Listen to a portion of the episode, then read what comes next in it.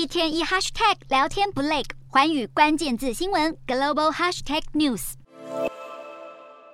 北韩在当地时间六号清晨六点多再次发射飞弹，从平壤朝向东部海域射出两枚短程弹道飞弹。四号试射的一枚弹道飞弹更是飞越日本上空，宛如不定时炸弹的北韩宣称，这一次射飞弹是要抗议美国的航空母舰雷根号打击群又开回朝鲜半岛海域，严重威胁朝鲜半岛的情势稳定。这已经是北韩十二天以来第六度试射飞弹。北韩邻国日本首相岸田文雄震怒痛批，绝对不能容忍。南韩总统尹锡悦则誓言会确保国家安全。在此之前，美国在联合合国安理会开轰，直批有两个安理会成员国袒护。北韩也引发北韩不满，中国驻联合国副代表耿爽也不甘示弱回呛。事实上，北韩飞弹飞越日本后，邻国不忍了，隔天还以颜色。南韩与美国也进行飞弹试射，日本与美国展开战机联合演训，日韩两国领袖还热线商讨安保议题。但西方的动作更加引发北韩领导人金正恩不满，但也有一说是金正恩想借此获得关注，寻求谈判。但日本官员忧心北韩可能会展开核试。北韩近年频频导弹，不止再度升高东北亚情势，也凸显在联合国安理会少数国家手上握有的否决权，成了谋取自身利益的最大保护伞。